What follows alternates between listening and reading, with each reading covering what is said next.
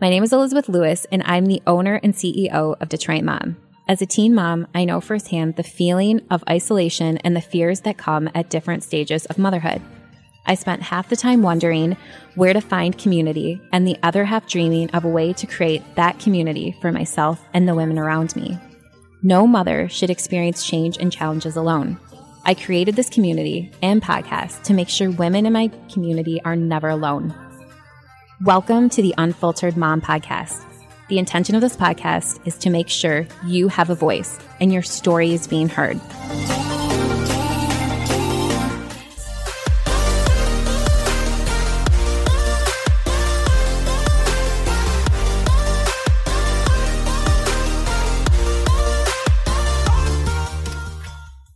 Welcome to the Unfiltered Mom. I'm your host, Elizabeth Lewis, and today we are back with Dana, Christina, and Lauren. And in a previous podcast, which you should have listened to hopefully before you're listening to this one, we talked about trauma, me seeing a holistic doctor for the first time, and we kind of just wanted to come back on and give you some practical tips because I am all for leaving a podcast and feeling like I walked away with not only hearing a story, but something that is valuable and actionable. And so what I want to say to you is we all have something different, how we cope with it. And if you can find one of these things that works for you, and, you know, obviously we're all for professional help. You know, if you desperately need medication, you need medication at all to cope, or you need to see a psychologist, psychiatrist, therapist, whatever the case may be. These are tips that, or these are things that don't necessarily, maybe are not the typical, right? That someone's not out typically giving you advice on. So, um, Dana, I'm going to let you start kind of how, okay, when you were dealing with trauma or you feel it creeping back up on you, or when you first, I think probably like, let's go back to when you first started experiencing it. How do you, how did you cope with it? And then what did you do? Or what do you do when you feel it creeping back in? Yeah. So so the first thing, as she had mentioned, therapy. So I have been in therapy on and off since I was a little girl. Okay? When you say on and off, so how do you see a regular therapist right now? I do not right now. I was Dana. I was cut off actually last April. And she wanted me to take some time to see and assess where I was. Okay. And to see if I had, because she She kept, like, even in our last few sessions, she's like, you're good. You don't need me. And I'm like, mm, I do need you. Yeah. I do. Mm-hmm. Um, and what she actually suggested for me, which is interesting, too, when we talk about therapy versus coaching, yeah, is she was saying, as a therapist, we heal and we look from the past and bring you to the present. She's oh. like, I feel like you're at the point now, you're in present, and you need to be coached into your future. Oh, I love, love that. that. Yes. And so for me, where I am right now, I have really implemented a lot of the techniques and things that she had given to me. But but it's interesting because they connect with even things that, again, I was doing as a child, but didn't realize it. So nature is super, super connective for me. So it just, and it doesn't even have to be a long time. I don't have to go anywhere far, but just being able to connect and release my mind from all of the noise, because there's so much noise in my life. And then that's when I start getting anxious. That's when the trauma and all of the, I spiral into my own negative brain when too much noise and too much things are going on. So first and foremost for me, I connect to nature, and I'm very, very religious about how I start my day. So because I have children and I homeschool and they're always with me, no. I was homeschooling even before it was cool for everybody to homeschool. um, I make sure I have quiet time every single morning. Yeah. Even if I have to do it a little shorter, I am very, very big into essential oils. Because again, when it comes to that connectivity with the brain. So the only way to get to that olfactory is through your sense of smell. So you can actually reprogram through your brain and through sense of sm- trauma and, and wow. emotions and change those. And so for me, I start with like stretching. I have my diffusers and everything going, but it has to be quiet so that I can feel myself before I have to then present myself to the rest of I also am very like, if I know that I'm going to be in a situation or a time where it's triggering, I focus on my breath. And I usually have oil somewhere near me. I think they're down there somewhere, right? So I focus on my breath and I bring myself down. And I and I and I have little mantras I say to myself that I cannot control what is happening around me. I can only control how I react to it. You are okay. You are safe, Dana. You are enough. You are worthy. And for me, it, it only takes two seconds. You know, I don't have to say it out loud where everyone's like, what is this crazy lady doing? Does it bring you back down? Like, it brings me back down. Uh-huh. I've heard, so I've heard breath work. And again, referencing Gabby Bernstein, she said, put your right hand on your heart and your left on your forehead. Okay. And breathe. Yep. And it creates a space, like a safe space. Okay. And it doesn't take long. And I was like, that actually makes sense. And she says she goes to bed every night with her hand on, one hand on her stomach and the other on her chest. And it's like a, a safety thing. So I'm going to try this tonight, guys. Yes. But that is such – there's a reason Apple was so smart and put that on our watches. Yeah. I love that. Do you do you have anything else besides – No, that, those are the main things. Um, I love those though. They're, they're easy things to implement for anybody who is not ready to take the leap to therapy. Really good. Yeah. Christina. So when trauma hits me, I would get explosive, just – hyper busy. I'm going to start twenty-seven new companies today. I'm, I'm oh, I know this feeling. Because that was indicating my worth.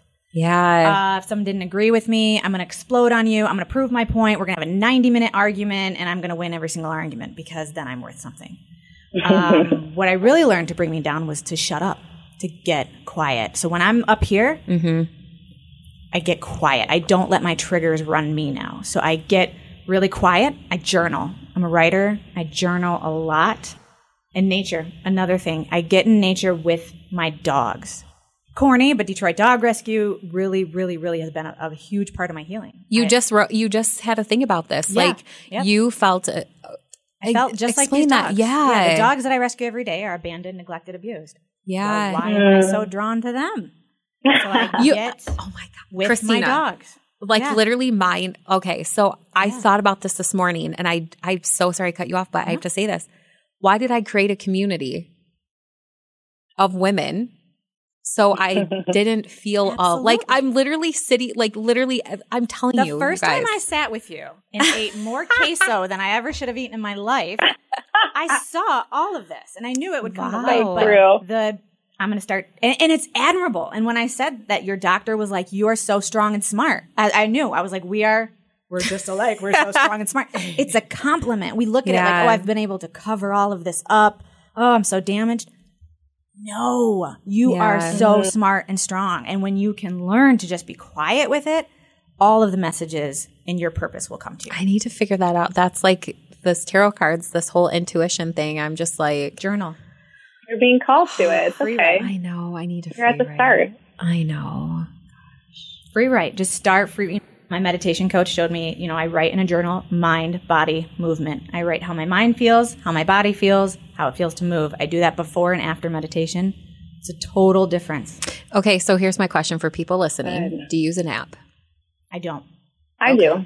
Okay. So Lauren, you'll have to share an app when we get there. Okay. So use a coach. I think some people are really okay with sort of doing leading their own or just sitting in silence, and other people are more linear and they need an app that's going to guide them through it. So I think you try both and then say what works for me. And you start off small. So many people think meditation is I'm going to sit here in silence for an hour, and the yeah. biggest yep. thing, you know, I I, I want I want to shout out Brandon Klein. The biggest thing he taught me is, and he's got shirts that say it, meditation is hard. To sit there, yeah. you, you got to work your mind like a muscle. You have to work up to it. So I start off meditating for two minutes. I think people yes. are like, I can't do it because they think they're yep. expected to do it just off the bat for thirty yeah. minutes. But really, yeah. it's just getting quiet in yourself. And yeah. meditation doesn't necessarily mean you're sitting on a pillow with your legs crossed. Like you can meditate walking through nature. Driving it your car. No, you know, Gabby Bernstein's like, please don't close your eyes, as I was listening. But no, I love that. And you know, okay, so I didn't even know there was a thing such as a meditation coach, but why am I not surprised? um, I think they're all, I probably am at the point in my life where I need, you know, I, Lauren and I joked when we were together last week, like I am her ideal client. um, cause you know, I really want to help women in their first year of business, would, which would make sense as a doer. But whereas Lauren is at such a different, I am, lit, I am hands down her ideal client, but that's so funny. Uh, okay. So Lauren, yeah. Christina first, do you have anything else besides no, just, those? Okay. Just, and accepting, you know, accepting that you're having that moment and just, I'm like, I got to get out in nature. I got to journal. I, Yeah, it's so interesting. I need to figure out, and maybe I'm I'm believing I'm not alone in this, where you're just like accepting. Sometimes acceptance is so hard for me because mm-hmm. I'm just like, no, this, no. Like, I control this. No.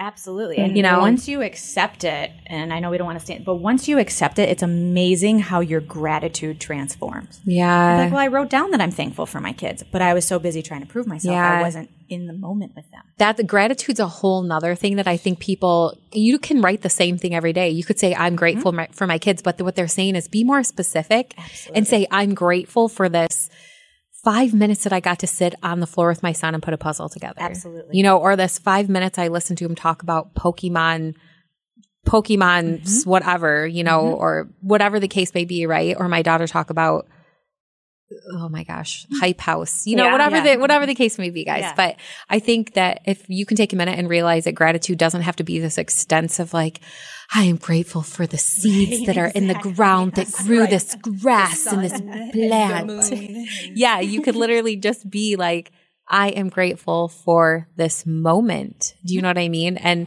so anyone listening, please do not think that gratitude or journaling, because I used to be like, dear diary, today, I'm not kidding you guys. When I go back and look at like what I thought a journal would be, I'd be like, dear diary, today was so amazing. I no, seriously, I get it. Instead of, I need a little more guidance. Mom, why didn't you tell me that? You know? Okay, Lauren, so give us, give us all your tips here. Okay. Well, so I was just thinking back to the very beginning of, as a still, stillbirth mama, right after the experience, the only way that I could heal my trauma was reading other people's stories, like on Instagram and books. I, I don't know, stories for me were extremely healing for like my, my warrior mama heart, because I just felt less alone, you know, like yes. I was in a really lonely place where, especially with stillbirth, like it's just, it's not as common and it's not talked about. So I just felt like so much shame and guilt around it. And I was like, you know, how, how could this have happened to me? Like yeah. this, you know, and so I really had to put myself in a place of like, oh, I'm not alone here. So truly like stories were, were huge for me, and writing myself, right? Writing to myself, sharing on social when I felt okay and comfortable to share, just writing, writing, writing. And like you, that, that was huge. And I loved, Lauren, that you, at least I don't think you do, got wrapped. You know, I think when we share stories online, we're like, barely anybody liked that. Yeah. I mean, I'll be honest. I was at first like, I just want to hold this. I want this all to be for me. Like, I don't really, I just had been for so many years in a place of really sharing my soul and my heart with others so that they could like grow and learn. And, and I just really was such a giver that there was a part of me at that time that was like, I don't want to share this sacred experience truly because like I, I just almost felt like I needed it to be for me. And then I finally, like probably a week or two after, I was silent long enough that like my mama, like warrior heart was just like, oh no, like this is not the time to be silent, Lauren. Like, you know, yeah. you needed it in the beginning and someone's going to need it.